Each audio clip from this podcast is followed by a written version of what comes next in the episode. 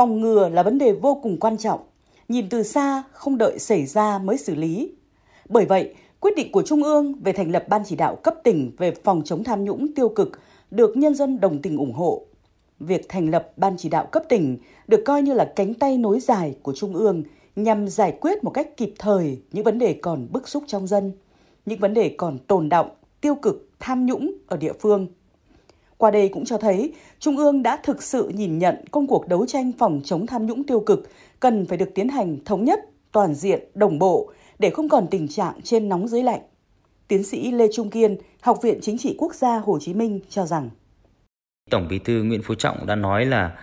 trên dưới đồng lòng, dọc ngang thông suốt, việc nâng tầm đẩy mạnh đấu tranh phòng chống tham nhũng, tiêu cực để tạo ra cái sức đề kháng đối với những cái biểu hiện tiêu cực trong bộ máy, nâng cao ý thức trách nhiệm đạo đức và cái trách nhiệm chính trị của mỗi cán bộ, đảng viên trước tổ chức góp phần nâng cao cái năng lực lãnh đạo, sức chiến đấu, sự đoàn kết thống nhất và đặc biệt là giữ nghiêm cái kỷ luật kỷ cương của Đảng. Để trên dưới đồng lòng, dọc ngang thông suốt thì không chỉ trung ương mà địa phương cũng phải vào cuộc. Không đâu rõ tình hình hơn địa phương. Địa phương không thể thụ động trông chờ vào trung ương trong cuộc chiến cam go này. Địa phương cũng không thể vì bất cứ lý do gì đẩy những vụ tham nhũng tiêu cực lên trung ương mà phải tự mình xử lý trước trong phạm vi trách nhiệm quyền hạn. Đó là thái độ, là bản lĩnh, ý chí, là trách nhiệm trước Đảng, trước nhân dân. Thiếu tướng Nguyễn Mai Bộ, nguyên ủy viên thường trực Ủy ban Quốc phòng và An ninh của Quốc hội cho rằng cái việc thành lập cái ban này ở cấp tỉnh để mà không chỉ phòng chống tham nhũng đối với những cái diện mà bộ chính trị, ban bí thư quản lý mà theo phân cấp quản lý cán bộ, thì còn có diện cán bộ thuộc cấp ủy, cấp tỉnh, rồi cấp ủy, cấp huyện quản lý. Cho nên cái việc thành lập ban chỉ đạo này để mà thể hiện cái sự đồng bộ trong việc đấu tranh phòng chống tham nhũng. Cho nên cái chủ trương này là một cái chủ trương đúng đắn, cần thiết. Sau khi được thành lập Mô hình ở cấp tỉnh được tổ chức với trưởng ban và các thành viên ban chỉ đạo là người đứng đầu các cơ quan đơn vị ở địa phương. Ở đây không phải thành lập một cơ quan mới gồm những biên chế mới. Tuy nhiên, điều dư luận chăn trở là thời gian qua, nhiều địa phương như ở Bình Thuận hay Khánh Hòa, Bình Dương, chính những người từng đứng đầu đảng bộ, chính quyền lại mắc sai phạm bị xử lý đảng, chính quyền, kể cả hình sự. Làm rõ những chăn trở này, Phó trưởng ban nội chính Trung ương Nguyễn Thái Học cho rằng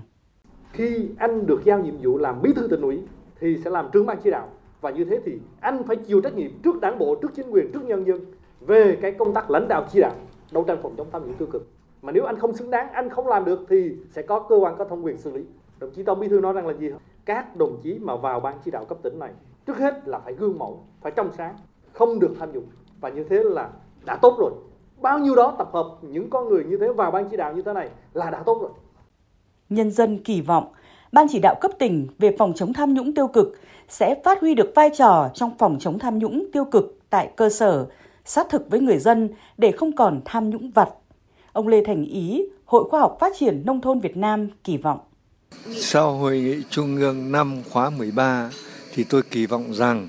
cấp mà sát với cơ sở nông thôn ấy, là cấp xã đồng thời với cái ban tham nhũng cấp tỉnh ấy, thành lập ấy, thì ở cấp xã nên như thế nào? Bởi vì xã mới là cái cơ sở gắn liền với nông dân. Thế thành ra cái ban chỉ đạo cấp tỉnh ấy, thì tôi kỳ vọng tức là họ sẽ vươn cái tay tới cấp xã để mà làm được những vấn đề nó sát với cơ sở hơn.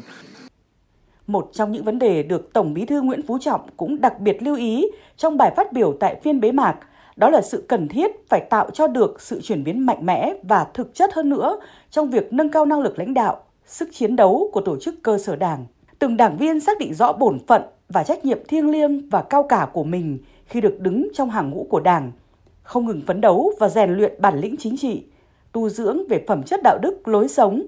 thường xuyên tự phê bình và phê bình, gương mẫu học tập và làm theo tư tưởng, đạo đức, phong cách Hồ Chí Minh.